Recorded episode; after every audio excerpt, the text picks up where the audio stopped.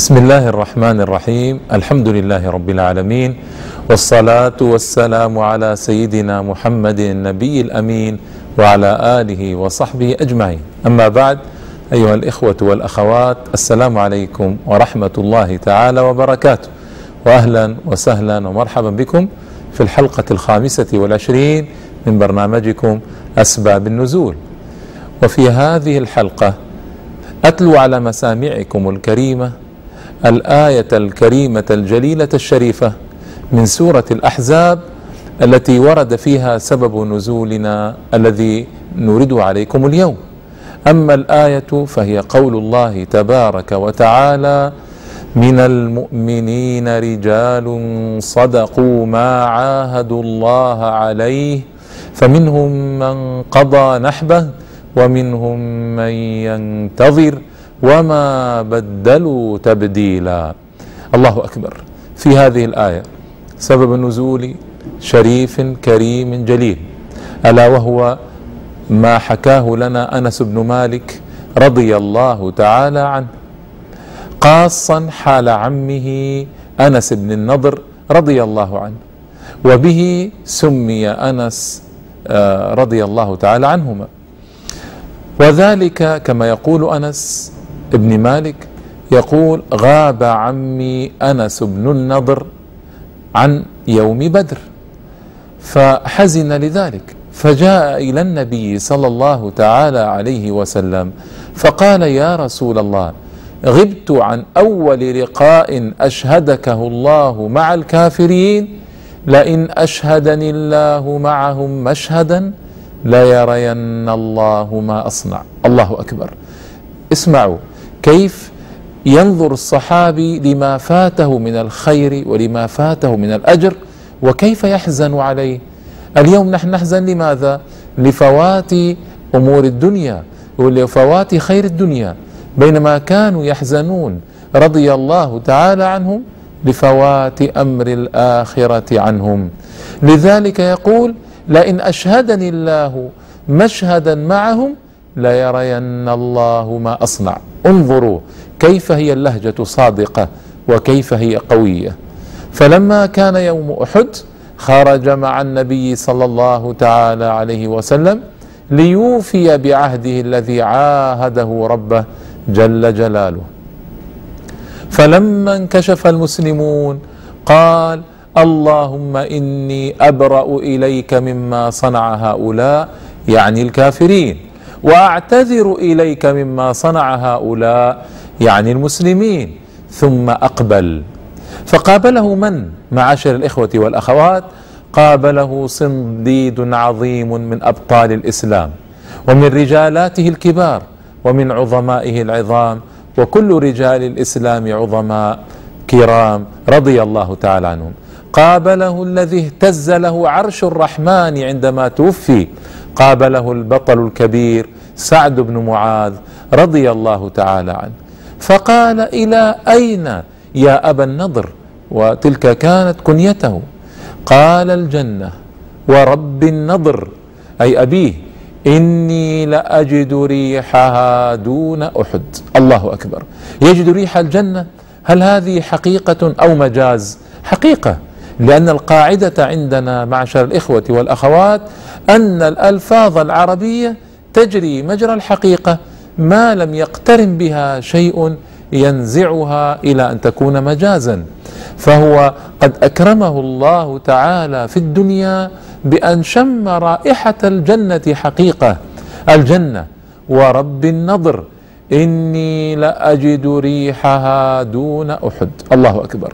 ثم يقول سعد يحكي لرسول الله صلى الله عليه وسلم هذا الموقف؟ قال فوالله ما استطعت يا رسول الله ما صنع أنس. من الذي يقول هذا؟ يقول العظيم الكبير الصنديد البطل الشجاع المقاتل سعد بن معاذ. يقول يا رسول الله صلى الله عليه وسلم ما استطعت ما صنع أنس. فيقول أنس بن مالك رضي الله تعالى عنه وجدناه ملقا بعد المعركة وفيه بضع وثمانون ضربة ما بين طعنة برمح وضربة بسيف ورمية بسهم. الله أكبر. بضع وثمانون ضربة يتحملها هذا الصنديد الأسد الشجاع المقاتل بضع وثمانون ضربة حتى يستشهد رضي الله تعالى عنه. قال فما عرفه أحد حتى عرفته أخته ببنانه. عرفته أخته ببنانه بإصبعه عرفته أخته لأن المشركين كانوا قد مثلوا به تمثيلا عظيما. يقول أنس رضي الله تعالى عنه كنا نظن أن هذه الآية أنزلت فيه وفي أمثاله من المؤمنين رجال صدقوا ما عاهدوا الله عليه فمنهم من قضى نحبه ومنهم من ينتظر وما بدلوا تبديلا. وقضى نحبه قيل معناه أنه هلك ومات وقيل معناه أنه وفى بعهده الذي عاهده مع الله تبارك وتعالى. واسمعوا إلى قول الله تعالى ومنهم من ينتظر. سبحان الله كأنه أمر متصل في جماعة المؤمنين. كلما استشهد منهم واحد تطلع الآخر إلى الشهادة وتمناها ورغب فيها. الله أكبر.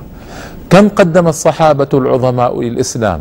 قدموا حياتهم قدموا دماءهم قدموا أوقاتهم قدموا أموالهم قدموا ملكاتهم وطاقاتهم ومواهبهم وكل ما يستطيعون أن يقدموه أن يقدموه ابتغاء مرضات الله تبارك وتعالى. فرضي الله تعالى عنهم كيف أعطوا وقدموا.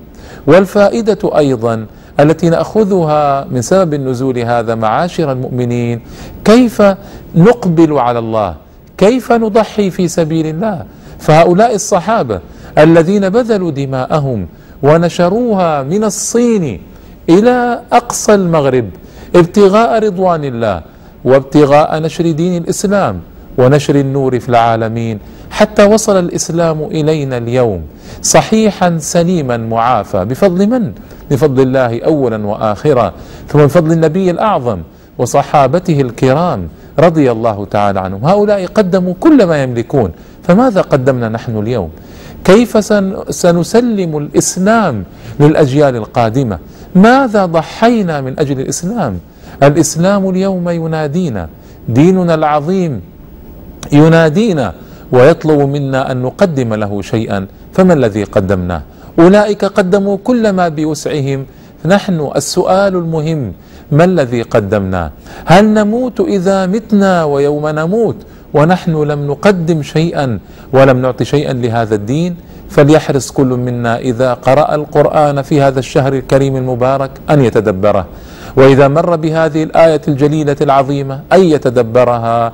ومنهم من ينتظر. هل نحن ممن ينتظر؟ متى تأتيه الفرصة حتى يقدم لدين الله ما يمكن له أن يقدمه؟ هل نحن مثل أولئك العظماء رضي الله تعالى عنهم. هل نحاول أن نتشبه بهم؟ فتشبهوا إن لم تكونوا مثلهم. إن التشبه بالكرام فلاح. ما أجمل أحوالهم. أسأل الله تعالى بأسمائه الحسنى وصفاته العليا أن يلحقنا بهم على أحسن حال وأن يجعلنا من عباده الصالحين المؤمنين الذين ينفقون ويعطون بلا حساب. إنه ولي ذلك والقادر عليه. هذا والله تعالى أعلم وأحكم. وصل اللهم وسلم وبارك على نبينا محمد وآله وصحبه أجمعين وإلى اللقاء في حلقة قادمة من أسباب النزول إن شاء الله تعالى. والسلام عليكم ورحمة الله تعالى وبركاته.